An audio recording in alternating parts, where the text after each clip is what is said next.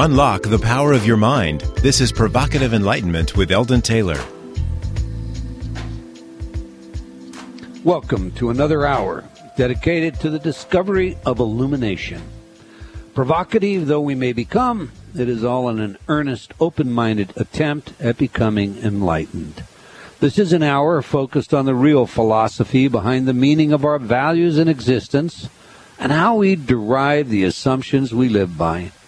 It is an hour where we admit that our foregone conclusions could all be wrong, and in that way, truly open ourselves up to the possibility of a new kind of understanding that in some way, somehow, may indeed lead to that elusive state known as enlightenment. Okay, Ravinder, say hello to everyone out there. Hi, everyone. All right, every week I read a few of your letters as our way of paying homage to the importance you play in helping us to shape our show and make it even better in every way. Kay wrote, quote, I am halfway through. What does that mean? I love it. Thank you. I have come to the conclusion that the more I learn and experience, I am left with more questions than answers. I believe, Kay, that this this is the process. Unfortunately, altogether too many people think there is some simple pat answer to everything, including the deepest mysteries of life. Indeed, my newsletter this week is all about that answers.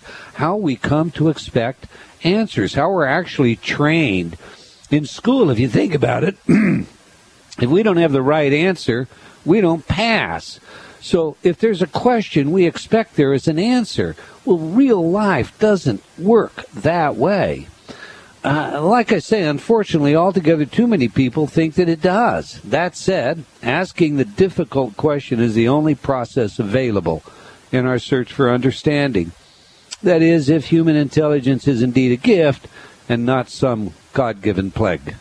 Now, Diane wrote, I recently read What Does That Mean? and wanted to tell you that what you've written has helped me to get rid of childhood religious guilt.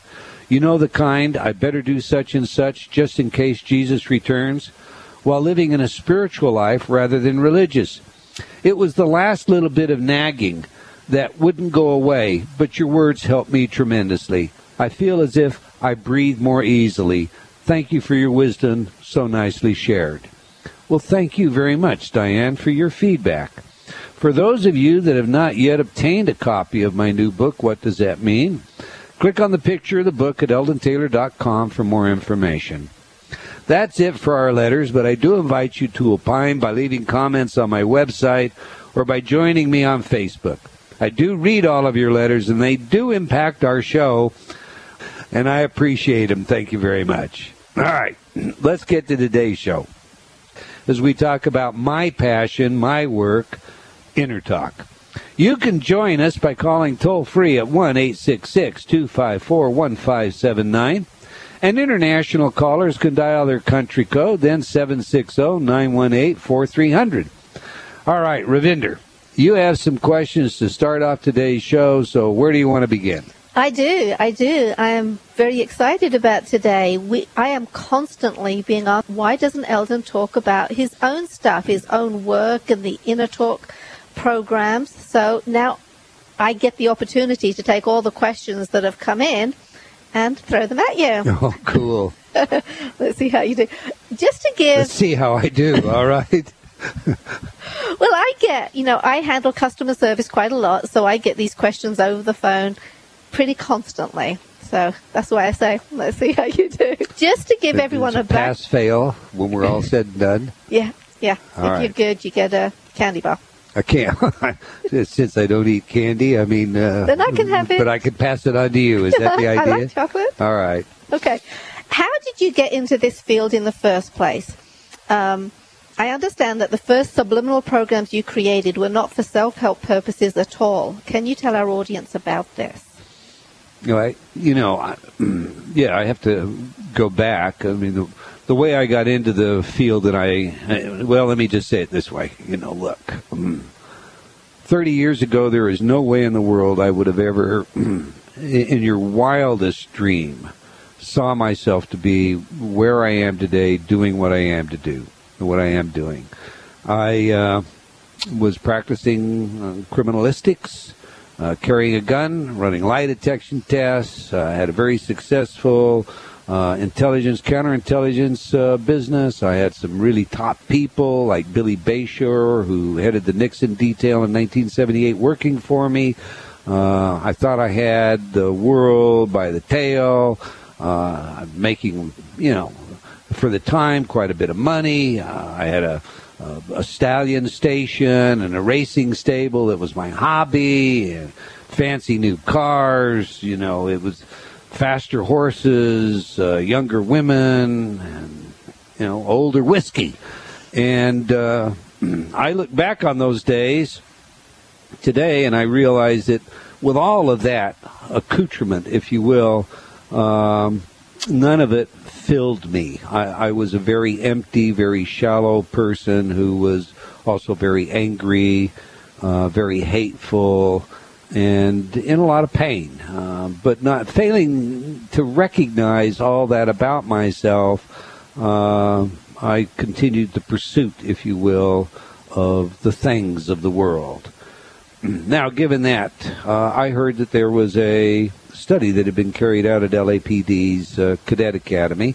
Uh, that was designed for the uh, Los Angeles Olympics. It was a scenario whereby uh, if there were a terrorist abduction, um, the uh, Los Angeles Police Department had uh, obtained or created this subliminal program, and this subliminal program had messages in it that would cause illness, physiological illness, dehydration, vomiting, uh, uh, diarrhea, etc they had apparently tested it out on their cadets and terminated it early uh, because it was that successful. Well, I heard about this study and I immediately went to work to attempt to verify uh, the study to find out what it was that they used, et cetera, and so forth. And I was never able to either uh, have it denied and or verify it, but it put me on the path of trying to find out what subliminal information processing was all about and how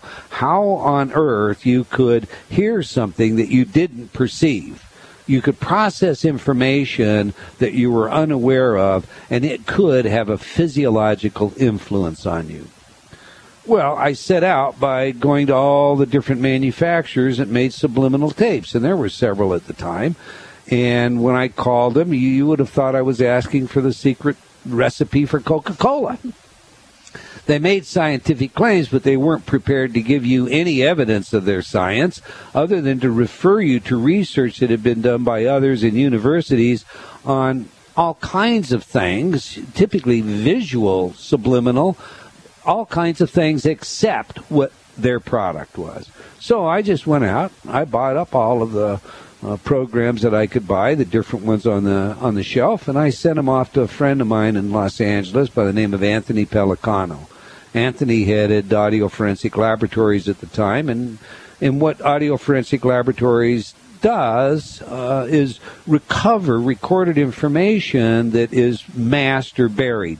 So, for example, you have a law enforcement official undercover uh, uh, during a sting uh, he he has he's recording the information, and just as the perp says something really incriminating, a garbage truck rolls up or a jackhammer goes off, and it it masks it.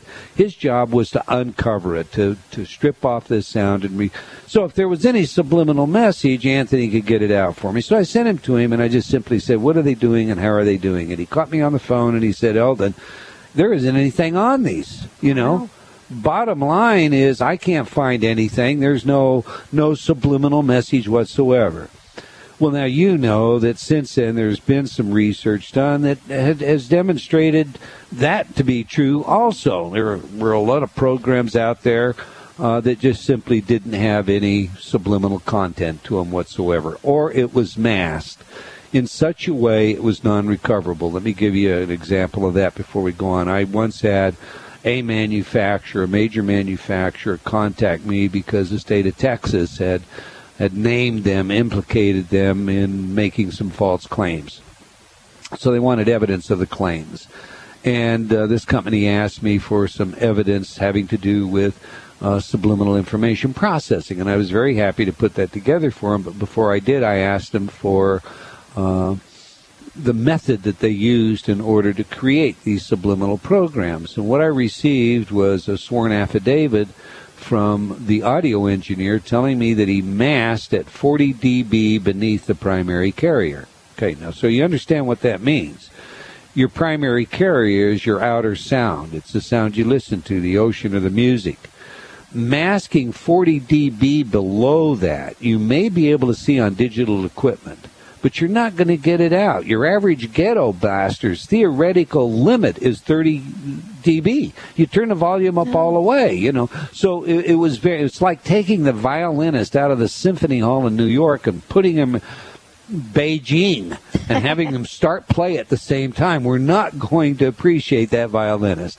Well, to make a long story short, what I wanted to do was find out how to do this so that I could use it in a lie detection scenario to eliminate inconclusives. 20 25% of lie detection tests are inconclusive. That is, you have an honest person come in and there's so much situational stress, they're so afraid that you're going to call them deceptive that it clouds the results of the examination and you don't have the kind of separation between relevant and irrelevant uh, kind of questions that, that you have to have in order to make a hard decision. And in other instances, you have a deceptive person who practices countermeasures and they either go undetected or even if they're detected, uh, they're the kind that you're not really able to control. They fidget, they move, and despite rep- repeated warnings, they continue that during the examination. So what I wanted to do was eliminate inconclusives. Well, if you could dehydrate cadets and I could figure out how to do this, goodness, I could get the honest person so relaxed that they just breeze through, and the dishonest, they would, you know, really slam, if you will, uh, our dials, all right? So, uh, that was the idea. To make a long story short, I ended up having to create a technology that today we call InnerTalk, and it's a kind of dichotic masking a lot of critics call it unsubliminal because it's not masked like much of these other things. It's a simultaneous delivery of different affirmation sets, uh, different methods on on different channels. But we tested it in that lie detection scenario, and it, it, it worked very, very well. And in fact, it worked so well, we were getting confessions so quickly that there was a part of me wanted to say, "Whoa, hold it! I get paid by the hour." so a friend of mine at the Utah State Prison asked me, he said, Eldon, if this is so effective in that context, could it be used in the prison for rehabilitation? And we went out to the prison system and we ran the first double blind study of kind, good, tight double blind study. I got Dr. Charles McCusker, who was a state stat man, involved, and we used the latest instrumentation, the Minnesota Multiphasic Personality Inventory and we got really cool. You know, we went out there and got an incarcerated lens to interpret it, it called the Fowler lens.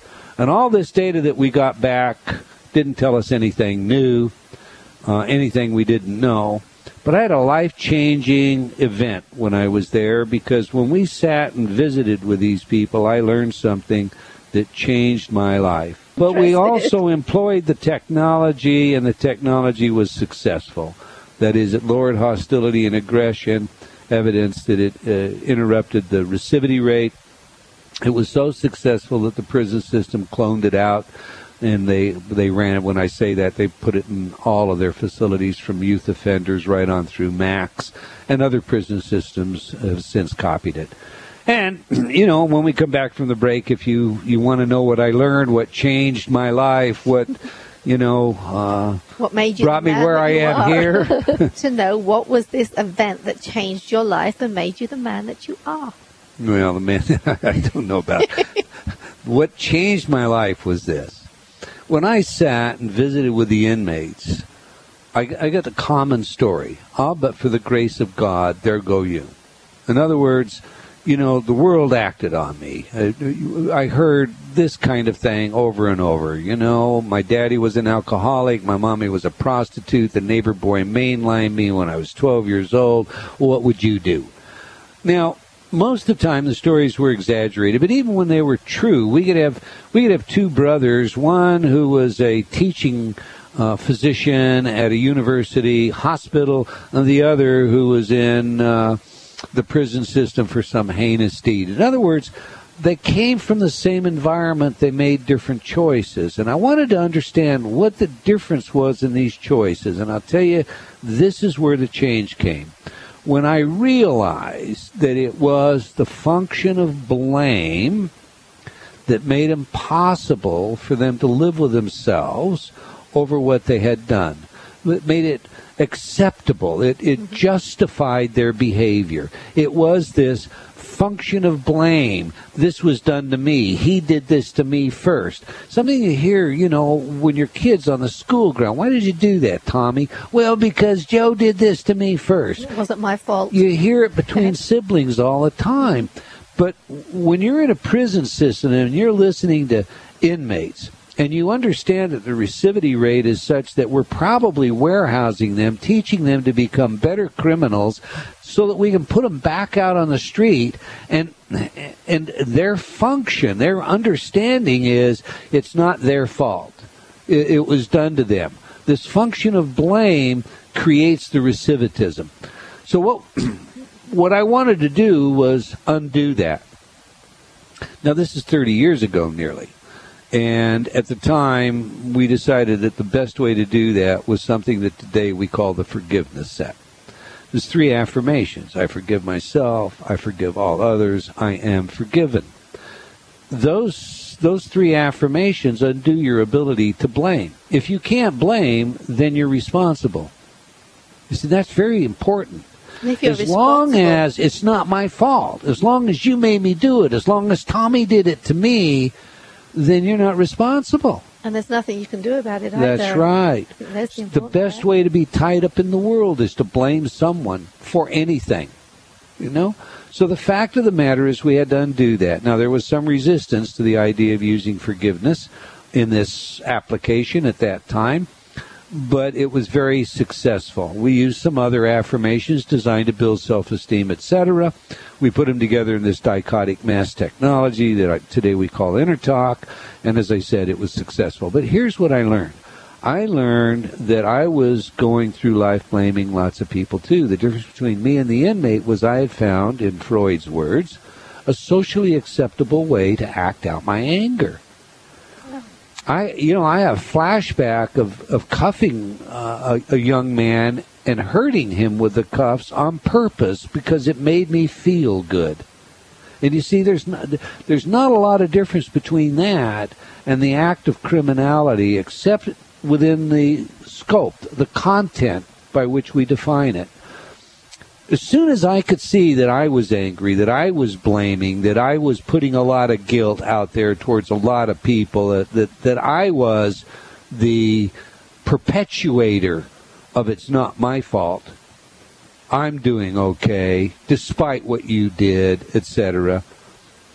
I had a, a, a significant uncovering, if you will. And that led me to wanting to change everything that I was doing in my life. Um, and you certainly have, because you're not that person at all today. Well, I hope so. I, I, I, hope indeed that is true. But, you know, I went out, and, and I want to share this with everybody in our audience. I went out and I lectured about this for a long time. And, and we we took this program, we called it Forgiving and Letting Go, and I put it into a lot of other applications. Uh, I've used it with Olympic, uh, elite Olympic athletes, as you know, our Barcelona judo team. Uh, uh, among others. I've used it with Fortune 500 executive. I've used it in the hospice centers. In in every single modality, there is an empowering that comes from letting go of this notion of, of blame, letting go of this uh, this idea that uh, you know it's nothing I could do about it, and taking the responsibility and forgiving and letting go. And and I would go out and I was lecturing on this and a lot of lectures, and it was our number one selling program. Uh, everybody wanted this program because I was always talking about it. And then one day it occurred to me, you know, if this is so important if you truly believe this, you should make it available to everyone free. I mean, you know, if your life is now dedicated to a better world, one person at a time, you know, then, then what is this stuff that you're charging people for that? And so to this day, as you know, and, and I remember the people that weren't real happy when I decided to give this away, and I believe you were one. includes me. I confess, but in in my defense, there are lots of programs that you like to give away free, and I Well- have to say, hey, Well, you know, we do have to pay bills, but nevertheless, the, the point I'm going to is this program is absolutely free. Our listening audience can get to it, and a number of other programs that I want you to just have. And these are the full blown programs by going to my website, eldontaylor.com. Click on uh, the left hand navigation where it says free programs and follow that link, and, and you will find a number of programs designed just to help, you know, uh, life be a little easier. They range from stress and forgiving and letting go to victims of abuse and and a number of other. They're just uh, they're there, they're yours, uh, and I and I truly hope that uh, you find them beneficial. Shall we take a phone call, or have you got you got? I've got questions. I've got a really interesting question. Rosie, I think it was, was asking about affirmations. What do you think about affirmations? I assume she's talking about the difference between audible affirmations that you say to yourself and subliminal affirmations. So where does one have the advantage over Well, the other? you know, I, there are lots of tools uh, that are self empowerment tools, and affirmations. The use of positive affirmations is a good tool. Uh, the the problem, the handicap that comes in with using affirmations is in understanding how our defense strategies and mechanisms operate. We, uh, for all intent and purposes, for a defense mechanism to operate, it must not be con- we must not consciously become aware of it. If we do, then it fails to serve its purpose. when we when we say things to ourselves, and I often use this scenario, you know, uh, in I don't know how many seminars that I've given now, or how many tens of thousands of people, I will ask, how many of you want to make a million dollars this year? Everybody raises their hand, you know.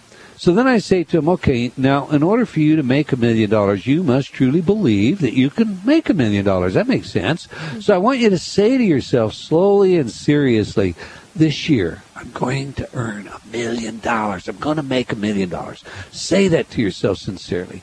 takes just a couple of seconds and you start seeing some smiles and you get a little laughter because there is this talk back. The talk back that says, yeah, sure, what are you going to do, rob a bank? It happens when people just say to themselves, I am good. They get, yeah, uh, you know, good at what? Do you remember when? Or I can't be good. I hit my dog. I kicked the cat. yes, you know, all of that. The disadvantage to affirmations that we, we do from the outside in is the same thing that happens when someone says to us, gee, you look good. Maybe you say, what, didn't I look good yesterday? You have this inner process, this inner talk that is a true reflection on your belief. Now, you can massage it, and in time you may be able to overcome it. But what we learned about implanting the information from the inside out, using this inner talk technology that, that I'm discussing with you, is that it becomes your thought. So this this statement that is I am positive, I love life, life is wonderful, living is a miracle, I enjoy every moment becomes how I talk to myself. It enters from the inside and and when it comes from the inside out, I rely on it much more than when I'm trying to get it from the outside in. And that's the real advantage and that's why it works so well and it's been so positive. In fact, there are just some super fantastic stories about how well it works, and I know you can tell many of them. But you know, I'm going to tell one of my very favorites. Okay. There's a fellow that came into my office. Actually, I should tell the one about the woman that was cured of cancer, but I won't. The fellow came into my office, and uh, he he he was all upset. You know, says, I, I, you know, I'm here and I don't want my money back, but I do want, I do want something because there was no statement that came with this program. What was the And, program? and Roy Bay, my partner that helped me, you know, create the business, and I are sitting there, and he said, "You know, uh, what's the problem, sir?" Well, I got this stop nail biting tape. These were the days of tapes. And nobody told me I was going to have to buy a pair of nail clippers. Just a, you know, one of those one of those warm ones that I have. There have been also some really amazing stories uh, that have been health issues. You know, there was Vic Waddell, uh, the story that I tell in Subliminal Learning. Uh, a young man who, for all intent and purposes, is uh, I mean, he's dying, and uh, they have him on a fast track there, and you know he's suffering from multiple conditions that have taken away his ambulatory skill. His pictures of this are all in my book, Subliminal Learning. And we did an interdiction, and I got a picture of this boy two years later, at the age of 16, holding his driver's license up in front of his his new car, and you know, it, when you're able to do, you know, work in an area like that where, because the mind has a tremendous influence over the body. And uh, so there have been some great stories. Tell me one of your stories. One of my stories, you know, I get lots of these. I talk to customers on the phone. Um, I've I've become pretty comfortable, you know, with the positive stories you get from um, high self-esteem or freedom from fears, you know, those kinds of feeling ones. The ones that amaze me have to do with the prosperity. Do you know how many people have told me now? Unfortunately, I don't think it's everybody, but the number of people that have told me I worked with a prosperity program and I got given a vacation. I worked with a prosperity program and I found extra money in my bank account. It just comes out of nowhere. I had someone say that he worked with a prosperity program and he picked up a ticket in the street and it was a winning number for a lottery. You know, Right. that kind of stuff happens a lot. And I have to confess, every time I hear those stories, I think I should play that program. But when it comes down to it, um, my true focus is different to that. So when it really comes down to it, the reason I don't play the prosperity program is that I'm too busy working on the spirituality programs, and I have numerous stories of my own regarding those. You know, some of the stories I've had or the experiences that I've had. I remember using your astral projection program. You were out of town at the time. I'm not sure if you remember this, but I played it all night long as I was sleeping, and I had a dream. Okay, and it was just a cute dream, but I go flying and I go into your window, your your hotel room window, It's fine. and I see me, you. Yeah, a little bit, making sure you're on your own. But I see you. I see you and I see the room. And when you came back into town, I told you about it and I described the room to you and you told me I I, was spot on. So I think, you know, some of that is cool. And of course, I have my own health issues as well. I was diagnosed with rheumatoid arthritis, told that I would be on medication for the rest of my life. I was in trouble. That was really scary right after Bill was born. Um, but I used the accelerated healing program every night for 15 months. Explored some other alternatives, but I can say today I have been totally free of pills for how long has it been now? 10 years? Yeah. 10 years. And the doctor said that was it. There was not a cure for Right. it. Well, you proved them wrong, didn't you? Yeah, well, I don't know if I did. You did, because the power is always within you. Uh, you know, the, the individual. I, I have a lot of my own stories. Let's take a phone call here.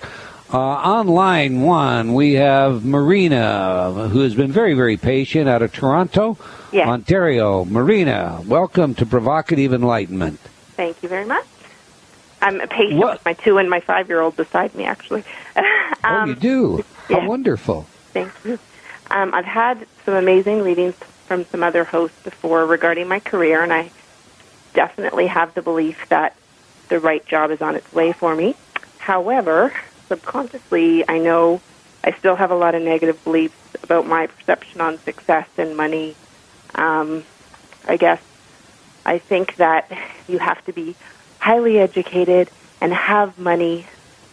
I've had a, a strugg- few struggles the last few years, and um, I think that maybe I'm limiting myself with my beliefs, basically about that. Well, and if, I if feel are- like if I do affirmations and positive thinking, that it's kind of phony to me. So I just want to to be very authentic because in reality, I know that none of that's true. But I think subconsciously, I have such deep beliefs about it that it's hard to break through for me. All right. Well, hey, first of all, if you do hold those beliefs that uh, you know you have to have the money and you have to have the super education, da da da da da, uh, then for all intent and purposes, uh, you are dealing with some self-destructive thought. You know, Right. you can get out in the world and you can look around, and whether you're looking at the Bill Gateses uh, of the world or the Albert Einsteins who flunked math, you can see very quickly that the criteria you're putting against yourself does not apply right. to the most successful people in all areas. So you already recognize that. Now, Absolutely. sounds to me like you're a bit of an empirical person, a scientifically oriented person, and you got two scientists here. We're both scientifically oriented. Uh, Ravinder's degree is in microbiology. She worked in a path lab, and to her, science is, you know, very repeatable. Uh, my education, uh, my PhD is in clinical psychology, and um, and it all comes down to, you know, what we can argue empirically uh, through the scientific method. Right. So, l- with that said, let's stop then, and let's let's look at this from a scientific standpoint we know from studies, solid studies, that if you imagine, visualize shooting free throws, basketball, free throws, that you will statistically do as well as those that practice it. Indeed, there was a study that was done where three groups, one group went home, uh, they shot their free throws and their numbers were recorded, and then one group went home, did nothing. One group visualized it every day for 15 minutes, and one group practiced every day for an hour. Okay. 30 days later, the group that visualized performed as well as the group that had practiced. So the very first thing that I, I want to, to state to you is the images, the ideas that you have in your mind, the way you visualize things occurring has a very definite, very real, very measurable, very scientific basis to it. Okay. We also know from solid research that this expectation factor, also sometimes called the Pygm- Pygmalion factor, is very, very real.